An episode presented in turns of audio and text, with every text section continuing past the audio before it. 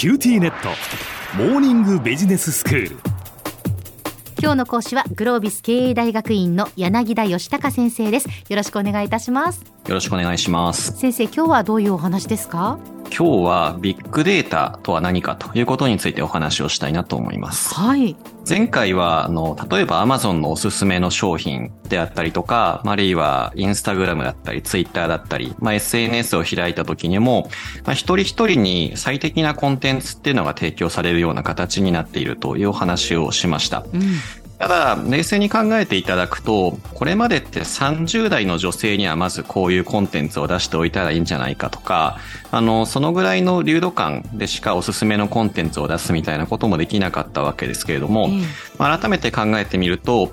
例えば Amazon だったり エスエヌエス にしろ、こう一人一人に個別に最適な形、要はパーソナライズをされた形で、まあ、コンテンツであったりとかサービスが提供されているというふうに、まあ、時代が変わってきているということを前回お話をしました。そうですね。もう当然のようにだってね、何かこの本を買ったあなたにはこれがおすすめですとかね、出てきますよね。そう出ますよね。はい。はい。で、まあ、なぜこういったこう個別に最適なコンテンツ提供ができるようになったとかという背景で言うと、これも前回ご案内をしましたが、大きくみっつあってですね、まずひとつがデータ自体がすごく増えてきましたよねということ。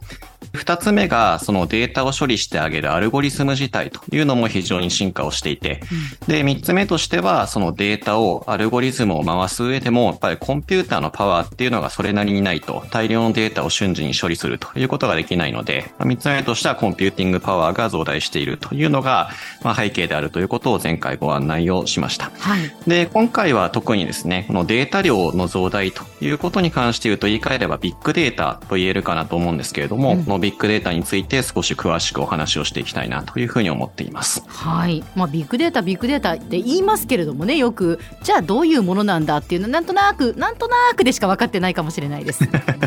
はい。まあ、あの、そうなんですよね。まあ、ビッグデータっていうのも新しい概念なので、あの、明確な定義は唯一これですというのがあるわけではないんですけれども、うん、比較的ポピュラーな定義というのが、ガートナーというアメリカの会社が定義をした、まあ、スリーブイ という定義があります。はい。まあ、みっつの V ですね。うん。で、一つが、あの、ビッグデータ、まあ、要はボリュームが大きいデータということで、まあ、ボリュームの V。で、えっと、二つ目はベロシティ、まあ、速度という意味合いですけれども、あの、その V ですね。で、まあ、意味としてはそのデータが生まれたりとか、まあ、あるいは更新されたりとか、で、処理のスピードも含めて、こう、速いよねと、まあ、そういったようなイメージで、まあ、例えば ジーピーエス のデータをイメージしていただくとわかりやすいかなと思うんですけれども、はい、あの、今この瞬間、柳田がどこにいますというデータは、まあ、いちびょうごにはまた移動したら、こう、データが更新されるわけで、で、それがにびょうごさんびょうごとどんどんどんどん新しいデータが生まれてくるというのが、まあ、このベロシティのイメージということになります。うん。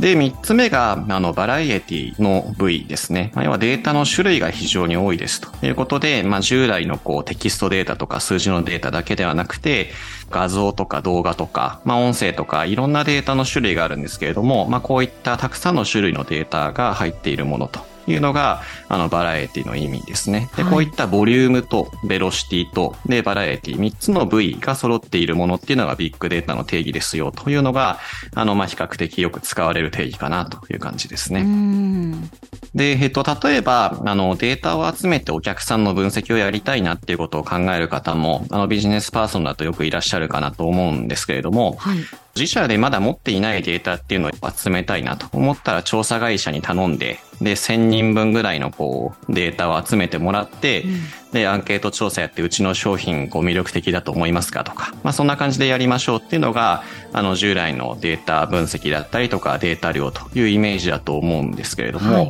い、一方でですね、先ほど例に出したような、じゃあ、例えばツイッターで言うと、あの、毎秒はっせんツイートぐらい今されてるらしいんですね。すごいすごい量ですよね。ええ。であったりとか、あの、Google の検索、毎秒ろくまんけん以上検索がされていたりとか、これまで皆さんが分析のために扱うデータってせいぜい多くてせんけん、にせんけんっていうイメージかなと思うんですけれども、あの、それとは桁違いのデータっていうのが、もうあの、秒単位でどんどんどんどん生まれてますという世界が、まあ一方では現実としてあってということも言えるかなと思っています。で、例えば今例に出した検索で言うと、うん、小浜さんが検索をしたとして、うん、どういうキーワードを入れて検索をしたのか、はい、で検索結果にはどういうコンテンツが出てくるのか、うん、じゃあその中でこう小浜さんはどれをクリックしたのかとか、でクリックした後にそのサイトに何分何秒ぐらい滞在して、でその後また戻って別のサイト見に行ったのかとか、まあ、そういった一連のデータっていうのも、まあ、当然 Google さんは取ってるかなと思うんですけれども。そうですよね。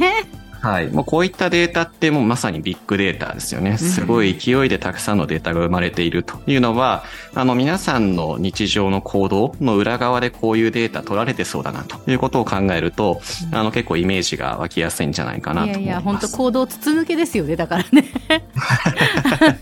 そうなりますよね。はい。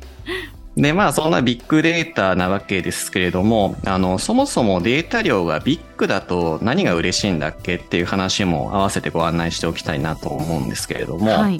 一人一人のデータっていうのをもうあの小浜さんっていう人が何時何分何秒ぐらいにうちの例えばコンビニに来て、どの棚の商品を手に取って最終的にどの辺を眺めた上でカートに入れたのかとか、うん、あるいは棚に戻したのかとか、まあ、そのぐらいのデータっていうのが今取れるようになってきていてと。このぐらいデータが取れるようになってくると、この人にとって一番最適な商品のご案内ってこういうやり方があるかもねとか、あるいはお客さんの行動を見ていると、まあこの辺の棚にこういうものを置いてあげると結構みんな喜んでくれるんじゃないかとか、あるいはコンビニに商品を提供しているメーカー側であれば、まあパッケージってこういう風に変えてあげた方がいいかもなとか、やっぱりこうリアルなデータがたくさん取れるようになってくると、まあその分マーケティングであったりとか、あるいは店舗運営っていうところにも活かせるデータだったり、あの知見っていうのがたくさん得られるようになってくると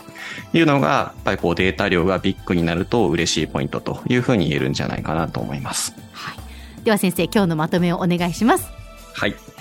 ひゃっけんとかせんけんぐらいのビッグデータとの対比でいうと、スモールデータを集めて分析するというシーンもまだまだ多いかなと思うんですけれども、まあ一方で量であったり質も含めて圧倒的なビッグデータの取得であったりとか活用というのも現代はかなりしやすくなっていると思います。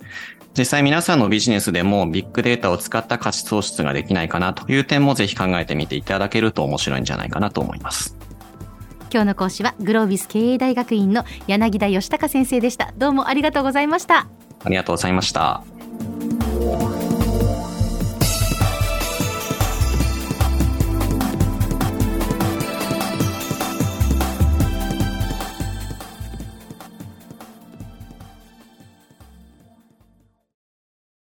キューティーネット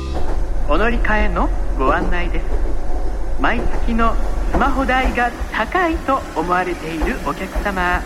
キューティーモバイルにお乗り換えください。あなた乗り換えるわよ。お父さん早く乗り換えるなら今、格安スマホのキューティーモバイル。